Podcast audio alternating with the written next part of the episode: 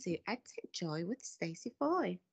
In this series of podcasts, I'll be talking to educational professionals across the Manchester College whose delivery through the use of EdTech tools support the development of our students.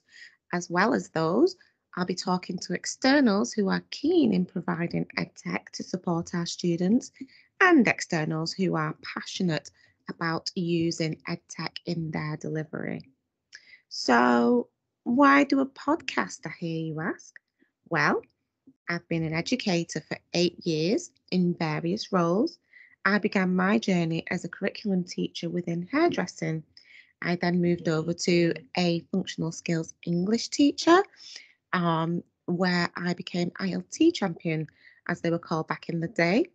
And then I moved to an English and maths leader. And the benefit of using technologies in my teaching practice throughout all those stages is undeniable. Moreover, I believe that others are also working in isolation to enhance and enable the learning of our students. As such, I hope that this platform will allow willing teachers, leaders, support staff, well, anyone involved in the journey of our students to share what they're doing with others across the Manchester College, Greater Manchester, and beyond.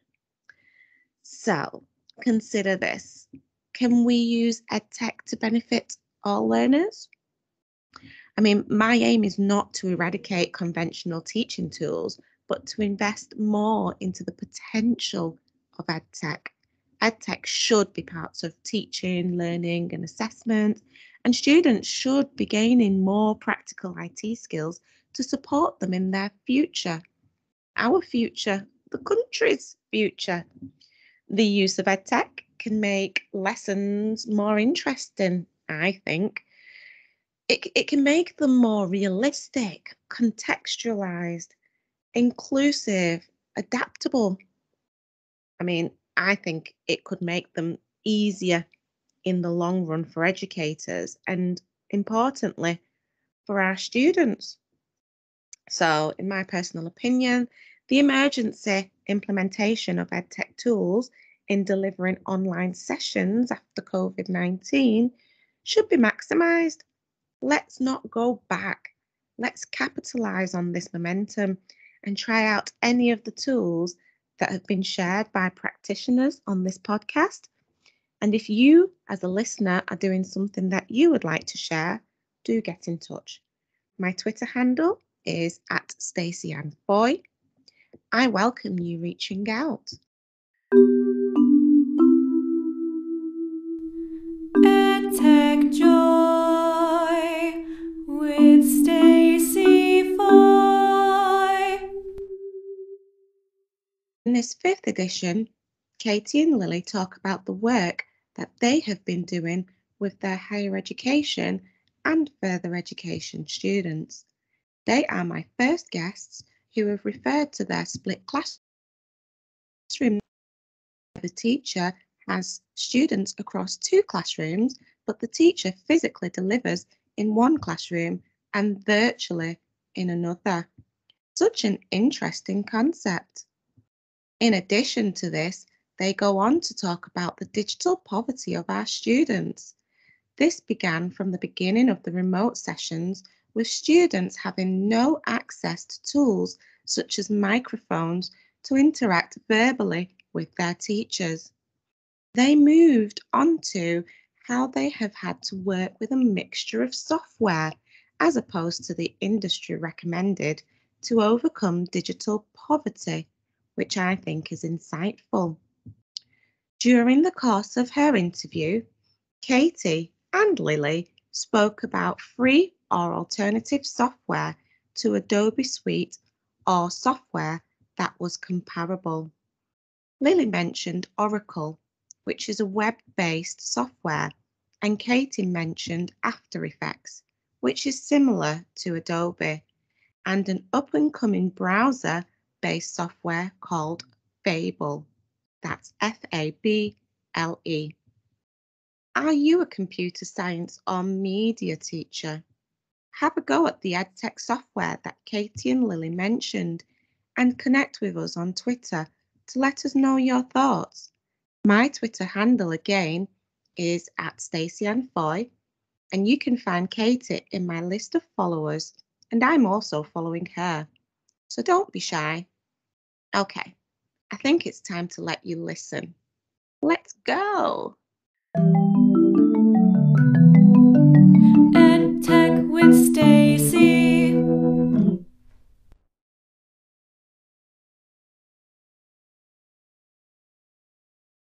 Hey, hi all, and welcome to another episode of our podcast. This morning, I am speaking to two of our teachers who work across both FE and HE in the Manchester College.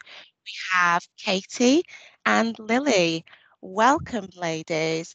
Katie, can you just tell me what is your role? What's your department? What's your subject specialism? Hi, I'm Katie Rushton and I teach um, creative media production um, at both Manchester College and UCEN Manchester. And my specialism is animation.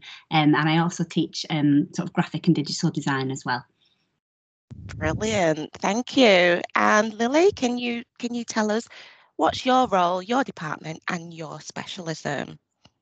Hi, my name is Lilly Padenga. I'm a tutor with the Department of Computing. I teach computing and I do a bit of media also. My specialism is mainly in databases. I do also do website development and software de software development. So my subjects are because I've covered, I've done computer science. So yes, I could do quite a number of different subjects there, but mainly I enjoy databases and web development.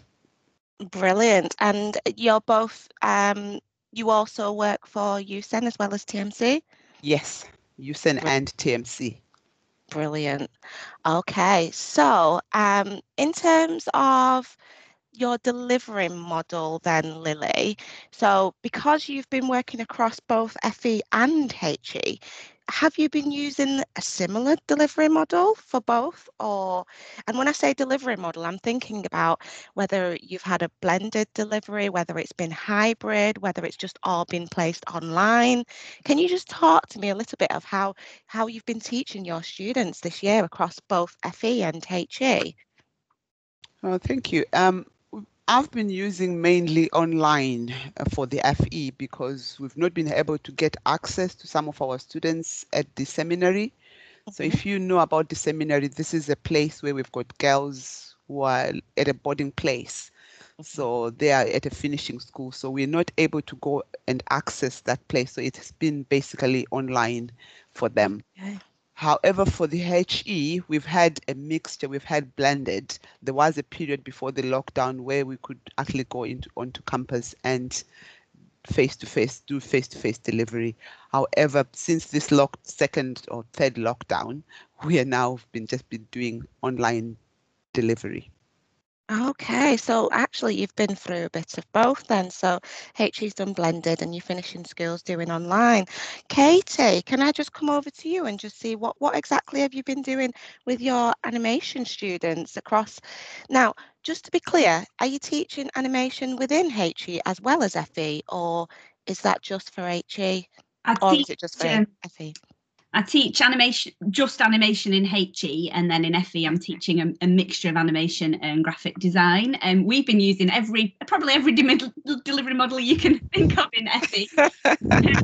we started out very much um, with a majority of the hours online. Um, so the students were attending college one day every two weeks. And then as sort of things progressed through the term, we increased the number of face to face hours um, to one day every week, which was um, very much welcomed by both us and the students. Um, and then a mixture of online only and split classroom delivery, where part half the group were in the classroom with me and the other half were at home, so that they were able to sort of alternate every week um, to basically allow us to maintain social distancing in the classrooms so that we didn't have all the students in the room at the same time. That's really interesting. So how did you um, find that and how did the students find that? Because I don't think I've spoke to anyone who's done the split classroom delivery as yet. Can you just tell us a little bit about that, please, Katie? Um, I How was it?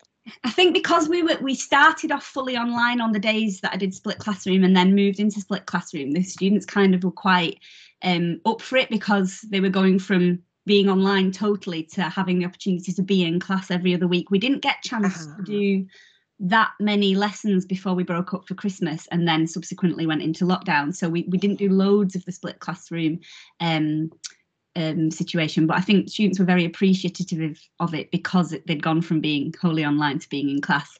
Um, it's a, it's a strange one as a teacher to sort of have half your learners in class and half at home.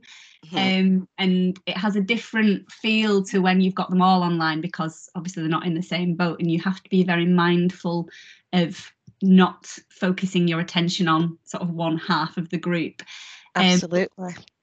the students really liked it and the students that are online were on the big screen so i i made my laptop big screen so they, they could sort of see each other and then i had turned my camera around so that the ones who were at home could see the people in class so they kind of still felt like they were in the same class and they were kind of like interacting with each other via the yeah, that's really clever. Okay. yeah, it's weird. It's definitely no, not something you would train for on your PGCE, but um, we, we managed to make it work. Um, and yeah, we'll be going back into using that model again um, from sort of the 8th of March. So it'd be kind of interesting to see as we get into a bit more how it how it kind of progresses really. Thank you. Okay. And Lilly, have you have you used the split classroom delivery by any chance? No, I've not had a chance to use those, but I also had some challenges with the seminary Mhm. because it is quite different. So, although the learning was online, but these are students who are in a classroom. So, Ah, it's different from online when people are online from home. So, they Mhm. sit in a classroom where they would have expected a tutor to be there in front of them. So, they're using computers in a classroom. mhm. However, for, unfortunately, we had not been able to put cameras in that particular classroom. So I was teaching these girls and I've never seen them. Oh, you see, I don't have a mental picture of these girls that I'm talking to. I have the voices. Now I know very well their voices. yeah. So I know who's talking, I know this. But I've never had a chance to just picture who is who is that person. Only recently when they've started taking pictures for their ID badges, then yes, I have a bit of a an image in my mind to say, okay, that's what the student looks like.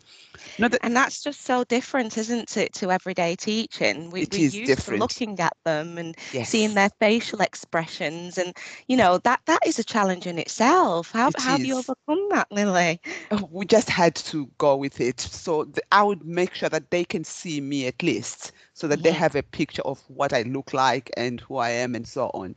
Mhm. And at least we had the microphones because at the beginning, I think the first week, we actually started only with a chat without the microphones. Yeah. So that was quite challenging. And then thanks to our managers, they managed to put things into place quickly. And then we had to make that turnaround where we could actually now talk to the girls and engage both verbally and also through the chats. Wonderful. I mean, the, the, the, for both of you, there has actually been so much to overcome in the short space of time. And we're not even out of this academic year yet. No. Let's see what the 8th of March brings, hey? Um, so, thinking about though, back to September 2020. 2020, when we started with these new academic students, did you have a priority initially? And Katie, I think it was you who mentioned it, you know, when we went back into lockdown um, after Christmas, did it shift? So from teaching from September to December and then from January to now, what are the differences that either of you have experienced? Let's let's start with Katie, please. I think my priority in September with the new students, so the the, the brand new first years, because I teach um, level three in FE, um, was to really try and build those relationships early on in the face-to-face lessons. Um, I very much rely on my relationships with my students, and that- that's the kind of the, the way I operate as a teacher. Um, and with my second years, I'd already taught them last year for you know the first sort of up until um, March, two terms, and got to know them. Some of them were internal progressors from level two, so I knew them quite well. Um, so I kind of already had that existing relationship to kind of fall back on and bounce off. Whereas with the new students, I'm very much mindful of the fact I wanted to get to know them a lot faster than I would normally because you normally have that time to settle in and figure out their quirks they figure out your quirks um so it was to really take advantage of those face-to-face lessons to build a relationship um, and um, and for my subject particularly um, sort of fast track their skills because a lot of our students don't have access to sort of specialist software or computers in their home environment and it was very much trying to maximize that time um, when they're in the classroom to be able to basically get them animating or, or designing graphics so that we could then use the online sessions or the split classroom sessions to um, to sort of do the surrounding um, sort of planning and research skills and I kind of had to switch around the way I would teach the, the processes of the course because in media you normally start with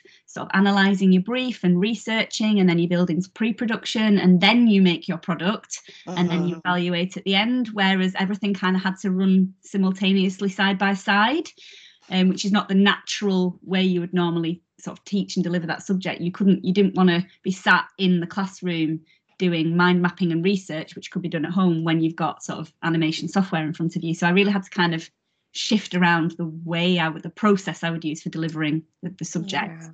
and that- so yeah That makes sense. So it's almost like you were um, initially you, you built the relationship with your students, and then you moved on to what I'm hearing is really the practical side of your delivery. Because in the classroom, then they had the software, and Yeah. then once you went to um, working from home, you, you you focused more mainly on the theory side. Yeah definitely yeah um, and i think also i've had to learn a lot of new software as well um, Right. prior to prior to um, covid happening we would very much teach the adobe suite which is obviously the Mhm. industry standard for our subject um, and because students don't have access to adobe when we were in class we did it but particularly from christmas i've had to do a lot of finding alternatives um, that would the students could access but also that we're still giving them those foundational skills so that when we are back in the classroom or when the students move on to university or industry that the the the, the industry standard software isn't completely alien to them so you're kind of Mm. constantly having to teach them in the free or online version of alternative to an industry piece of software but also explaining how those skills would translate back into the more industry standard software when the students then do have access to it again. So it's been a juggle juggling a lot. of different things It sounds like it, but you know what, Katie? What I'm hearing there is actually you're teaching them transferable skills. yeah you know and, and that that will keep them going for throughout their lifetime you know knowing that things can be done in different ways and come to the same conclusion really and we, it- it- the technology changes so if they learn how to adapt that's that's absolutely not a bad thing what about um yourself lilly because uh, katie i'll come back to your your he side because i would like to hear what you've been doing with them but i'm just going to bring lilly in so what have you been doing lilly with regards to your he students um, from the beginning of September and has that shifted from January? Please tell me. Yes, thank you. I think it's very similar to what Katie has just been saying in terms of prioritizing access to resources. So if you're doing computing, you find not everyone is going to have access to equal resources. If they were on campus, they would have had access to computers with the same type of software. So I also made a priority to make sure that we can find software that they could use from home, which was easy without licensing issues and so on. So for my classes at Hey, Hey in Hey UCEN, we Mhm. used Oracle, which was web-based. So it's a browser va- version that you can use. So everyone will have access to that. So you don't have any issues when someone will say, "Oh, I don't have access to that particular software." So we use that instead of using the more traditional type of software that people would be using if they go into employment. So we did those things, and also the other priorities we did was only to find which sessions were very important for them to actually be meeting face to face. So we had, I think, only two or three sessions when we were on campus, and then the rest of it was online. So had to change in terms of the order of delivery. What can I deliver now? How can they meet and know each other first, and then go online fully? So that's what is the priority for me for the HN for the HE students. Brilliant. And did that did that change after January? Because you know they would have gotten used to being able to utilize Oracle, and you know I'd like to think their relationships would have developed um, in that time period. So did did, did your did, was there a shift? And the reason why I've chosen January, just to be clear, is is literally when we were told that. Um, there weren't going to be any exams for BTEC so has has the shift in terms of maybe identifying um, their skills and being able to to to, to track and and contain or get evidence of their capability has the focus shifted to that by any chance lilly? Um, so for excuse me for for the for the he groups what we have done is in january we continued online. So we've not we had been planning to say, okay, we could be going back on campus and so on. But yes, we just decided we're going to go online and they continued working online. And the assessment, because these are higher national certificates that I'm talking about, not mm. the foundation degrees. So the okay. foundation degrees for MMU, which we do, they they've got a different delivery method that we use. But here I'm talking mainly about the higher national certificates and higher national diplomas, which are okay. BTEC courses they are going through the assessments. So they have done the assessments in December and January. We did mm-hmm. get quite a number of mitigating circumstances because some of the students were struggling in terms of working from home, not because of the content itself or the delivery, but just the environment being at home mm-hmm. on their own. So the only things that changed really was that how we were delivering. However, we're saying they managed to do the work and they've they've actually submitted all the work and I've just been in a board today. They have achieved, all of them, they've managed to achieve their first semester units. Oh, fantastic. That's such brilliant news. Have you, um, Katie, have you taken any specific approaches to delivering to your HE students? Um, with my HE students, it's been a bit trickier because obviously the expectation in HE is that they they are going to be using sort of that industry standard software. So we have done similar to FE in that I've you know given them sort of free alternatives and things like that. Um, but obviously they're they're sort of preparing themselves much more in in in the way for um, moving into industry. So it's been a little bit trickier. One of the um, things I managed to do through um, sort of doing a bit of research. I mean, quite a lot of like online communities with um, sort of animation groups and things, and I put out of a bit of a an SOS really to sort of say I'm in this situation. I've got students that that can't don't have access to equipment and um, what kind of would people recommend and and one mm-hmm. person um, directed me towards a um, an upcoming piece of animation software that's currently in beta um, so it's a browser-based animation software. Um, it's similar to After Effects, which is the main one we use for animating um, from Adobe, um, but it's all browser-based. Um, so I, I sort of contacted the company and sort of explained the situation. Um, and they're based in New York, but it turned out that the CEO is actually a Yorkshireman. Fantastic. he was like, we really, really want to engage with education. So we you send us of all students' in email addresses, and we'll sign them all up to be beta testers. Um, and we did both FE and HE. We signed up the students, um, and because um, it's in beta, there aren't loads and loads of tutorials and things out there for the students to follow. But they've got a very active um, Slack channel that they're using to sort of communicate about bugs and things. So I signed all my students up to be beta testers for this piece of software, basically. Um, and so they've been using that to animate with.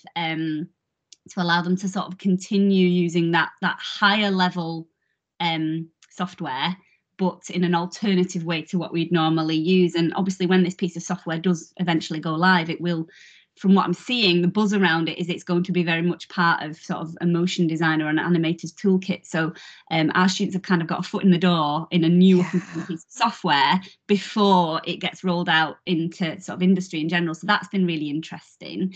Um, and similarly with what Lilly said is I, I teach HNC, HND in HE. So the assessment for that is sort of carrying on as normal, but the students have taken advantage of our mitigating circumstances process quite a lot. So they've bought themselves a little bit more time to be able to work on um, projects in software that they're having to learn from scratch. It's not software we've, we've taught previously. So they've had to sort of um, find workarounds and things. So uh, we have a very flexible mitigating circumstances process in light of COVID, particularly, that has allowed students to buy themselves some extra time, which has been really reassuring for the learners that if their their personal technological circumstances mean that they are going to need longer on a project, we have that safety net for them. But they don't all have to apply for it. So the ones that have got software at home um, can you know hit the original deadline. The ones that haven't have been able to buy themselves extra time. Um, so the built-in flexibility of, of our course has been really helpful with that as well. Yeah, and do you know what? That that's exactly what they need. We need to be able to support them in the different circumstances that they might find themselves. But that's so exciting connecting with our very own Yorkshireman who's, uh, you know, progressed to. They're called Fable. They're a really good company. Fable. Brilliantly supportive. Yeah, really supportive.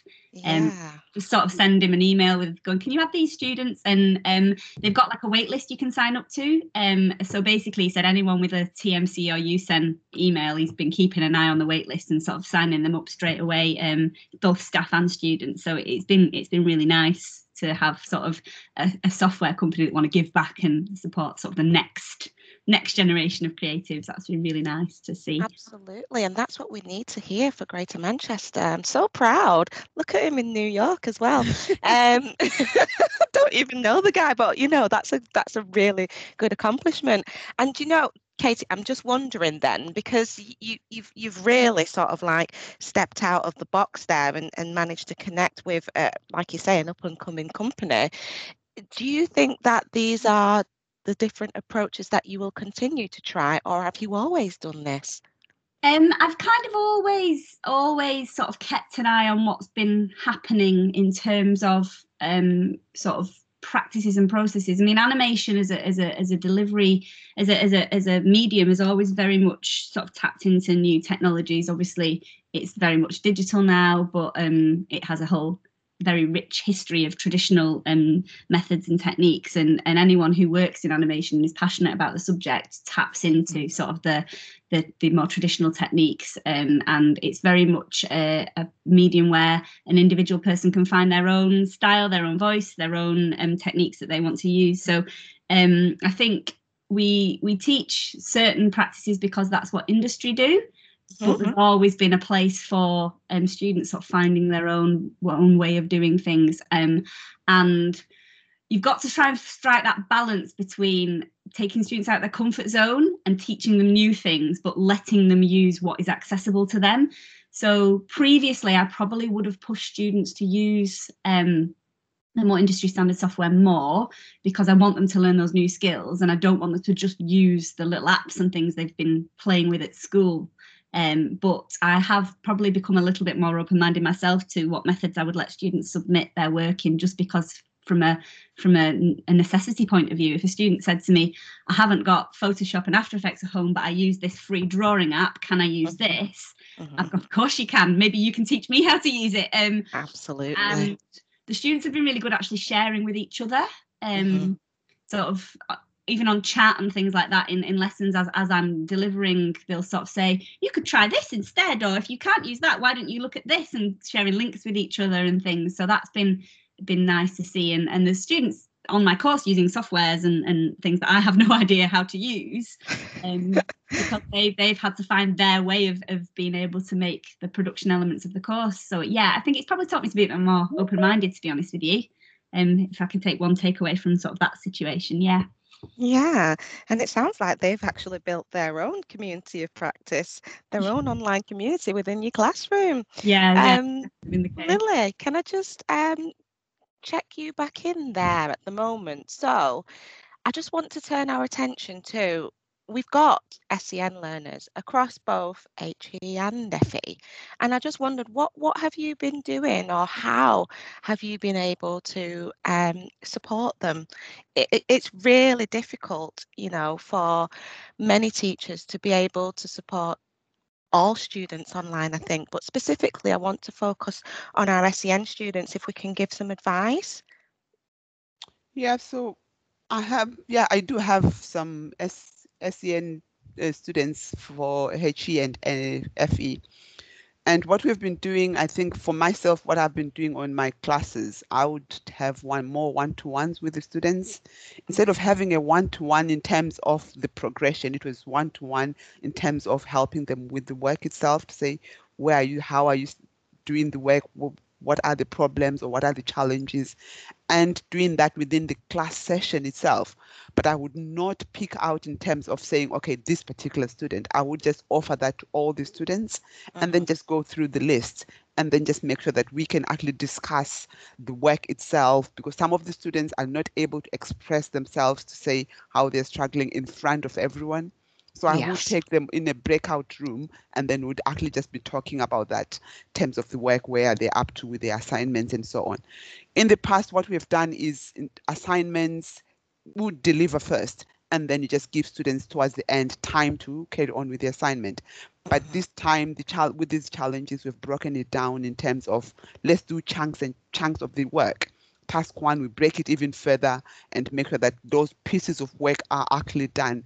But some students would struggle with motivation, some because they're on their own, and some students would really just be overwhelmed with everything. So when it's broken down, and then you can go say, okay, we've completed this piece, let's tick. We've completed this, let's do that, and just going doing one to ones like that. That's what I've done. I've also had situations where I've had to call students on at, at their houses to just say, okay, what's happening? I have not heard from you for some time. Do you want to Mhm. chat? Do you want to talk about what's happening? And so on. Because some of them get distracted in terms of because they're doing computers, and I think media also will be the same. Playing Mhm. computer games till very late and they're tired in the class.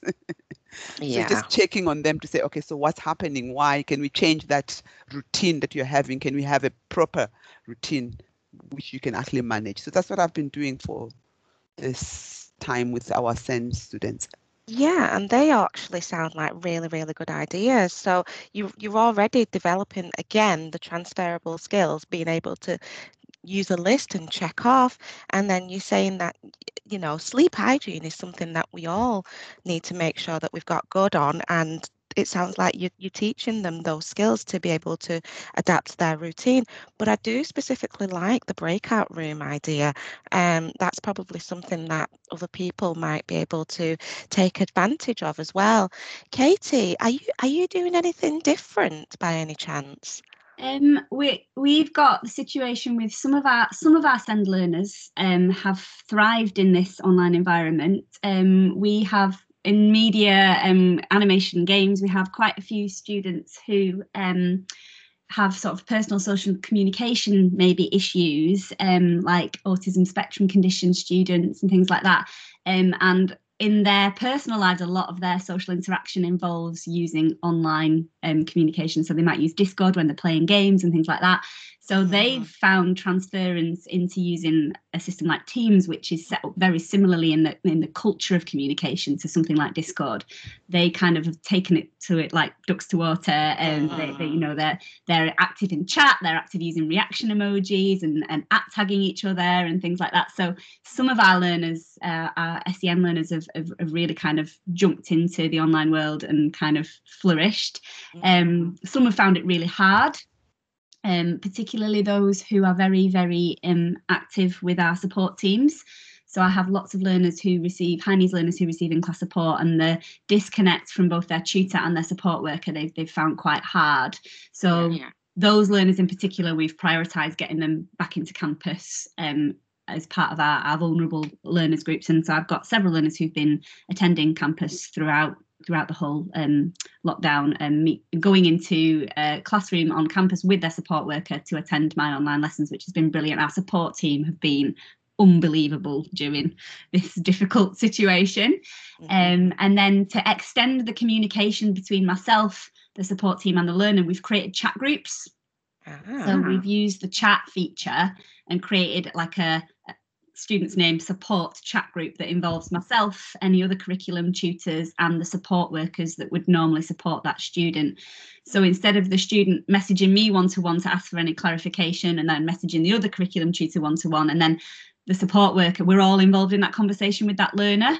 Yes. Um, so that if a learner messages me and sort of says, oh, I don't know what to do with this task or whatever, the support worker is also involved in that conversation so that we can kind of all sort of discuss maybe helping the learner overcome that particular barrier or just so that the support worker can see what I've typed in chat. So then the next time they meet that learner, they can sort of say, Oh, did you manage? How did you get on with that task that you were talking to Katie about on Tuesday or whatever it is? So we've used the chat feature a lot as an extension of that. Um, and then our support team have been really good at kind of texting the students and things to sort of remind them about their routine. Routine, as Lilly said, has been has been quite a tricky one. You know, yeah, when you're yeah. not having to get up and get out to get to college, the the the, the sleep hygiene, the staying up late gaming, kind of creeping um, and and sort of affect learners' sleeping patterns. So yeah, that's been quite the support team have been amazing couldn't do this job without them to be perfectly yeah honest. It really sounds like it.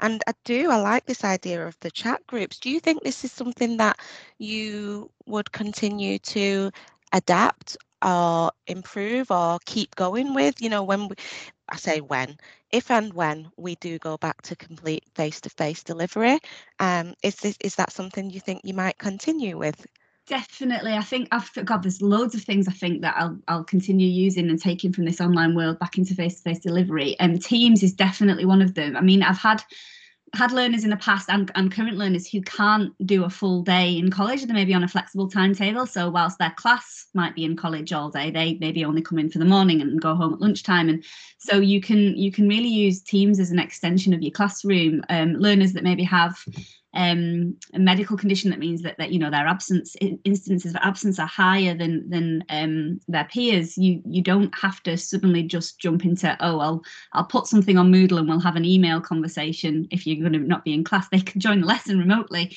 um, Absolutely. Um, so um, yeah I think the the, the, the keeping the chat is just so much more organic than ProMonitor comments because everyone mm-hmm. you know can see the conversation. Whereas obviously ProMonitor used for recording slightly, you know, more serious things or or, or um, awarding celebrations. The, the, chat is just an extension of your classroom. It just becomes, you know, a digital version of that. And the chat feature is really good because you've got a record of it as well. You know, you've got it in writing.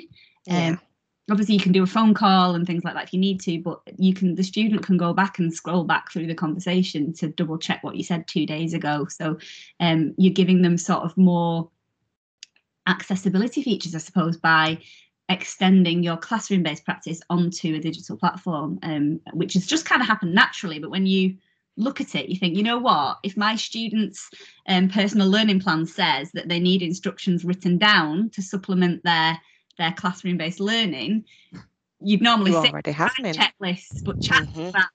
You know by itself. You don't have to sit and do a spe- specific accommodation for that learner because it's it's happening organically in, in chat. Um, and some of the learners have really found that really beneficial, definitely. That's so true, Katie, and that's a really valid point. Um, can I just ask Lilly, is there anything that you've done as well, you know, throughout all this that you might continue with? Because you mentioned about the use of um, different um, access traditional access and using sites without licenses like Oracle? Is this something that you might continue with, or is there other practices that you've just not mentioned? What What are your thoughts on that, Lilly? Yes, there are quite a number of things that I would actually continue doing, especially in terms of the accessibility of software. In the past, I think we've had students having to come on campus to do the homework, but I would want to continue where they can use these web based or browser based software at the same time and being able to use whatever the traditional or the market standards are in terms of the software. So I would want to continue using that because there are quite a number of all these types of software coming on the market, which are actually going to be used. So I would continue with that. The other thing is also as Katie said rightly, I think Teams has been really great where mm. you can mm. have people chatting. Because I found some of the students, they might find it easier to communicate with us on Teams than to give a call and anything. So they would just type in, Oh, are you in? Can you give me a call? Can you do this? For mm-hmm. them, because I think they are these digital natives, they would want to be just doing the typing itself instead of calling on the phone. So yeah. I would want to continue using that platform for communication. And also, I think the other thing that I would also want to look at is in terms of the delivery itself, in terms of the content, how we can actually split it. Because I think when we're giving assignments and then you have the whole big assignment to say, okay, the delivery has been done, you've facilitated the learning itself, and then now you go on and carry on with your assignment. But we find that not many students are able to manage their time. And I think in the past we've had non-submissions or late submissions because students not being able to manage their time, where you think, okay, everything has been done, so what's stopping you from achieving?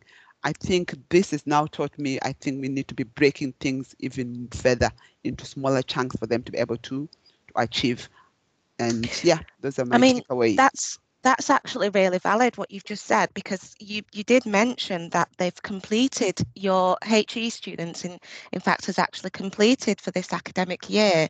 Is that reflective of their a, a, change in the time management, the way that you've delivered, do you think, or what what what's come about with that? Why why has that happened? Because is that the first time, Lilly? Tell me a little bit more, please. Yeah, for, for our HN students, the HNC is the first ones. First year, normally we have a very poor pass rate, well, a low pass rate in terms of achievement and so on.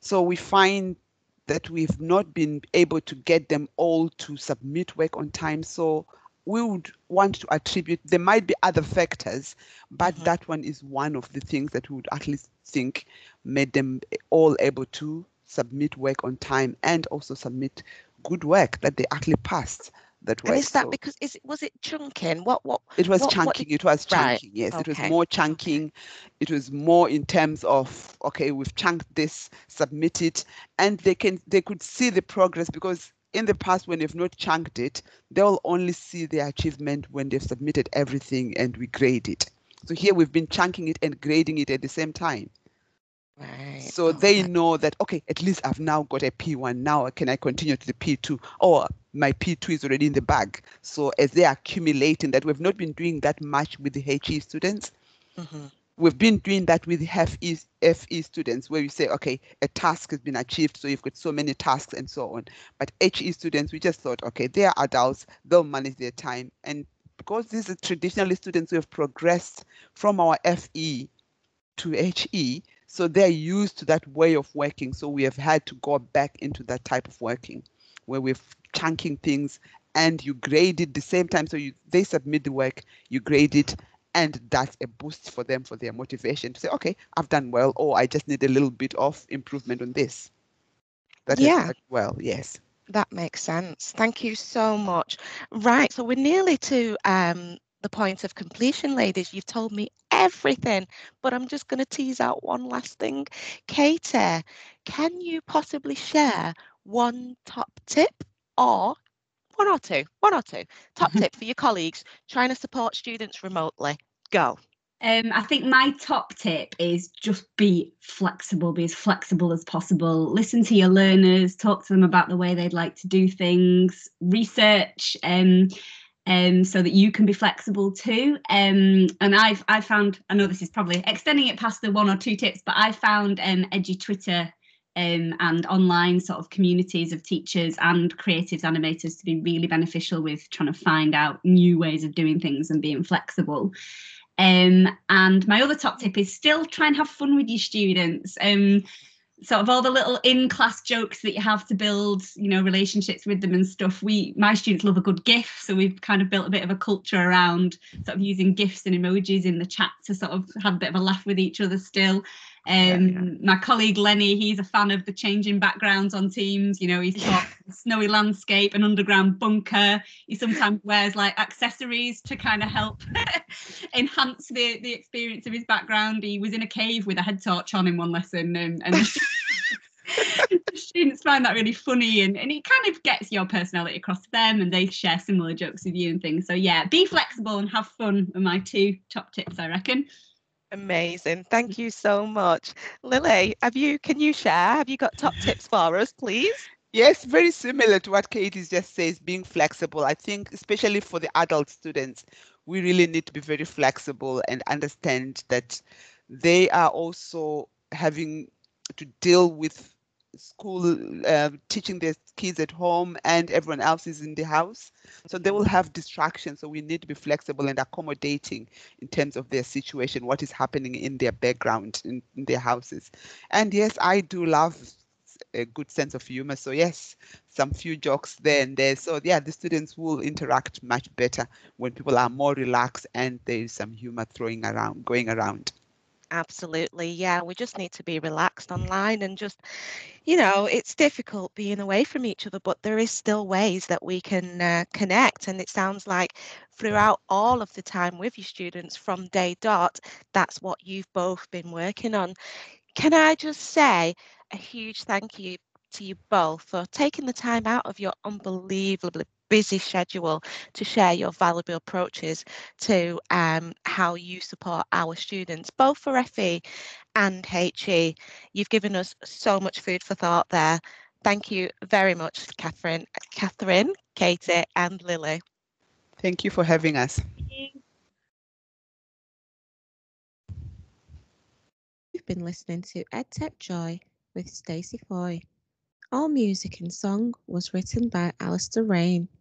Our fabulous singer is our music student, Lily Hartley. Rick Longdon is on the piano, and Rosie Fortune is our producer. Catch us next time on EdTech Joy with Stacey Foy. Now you've seen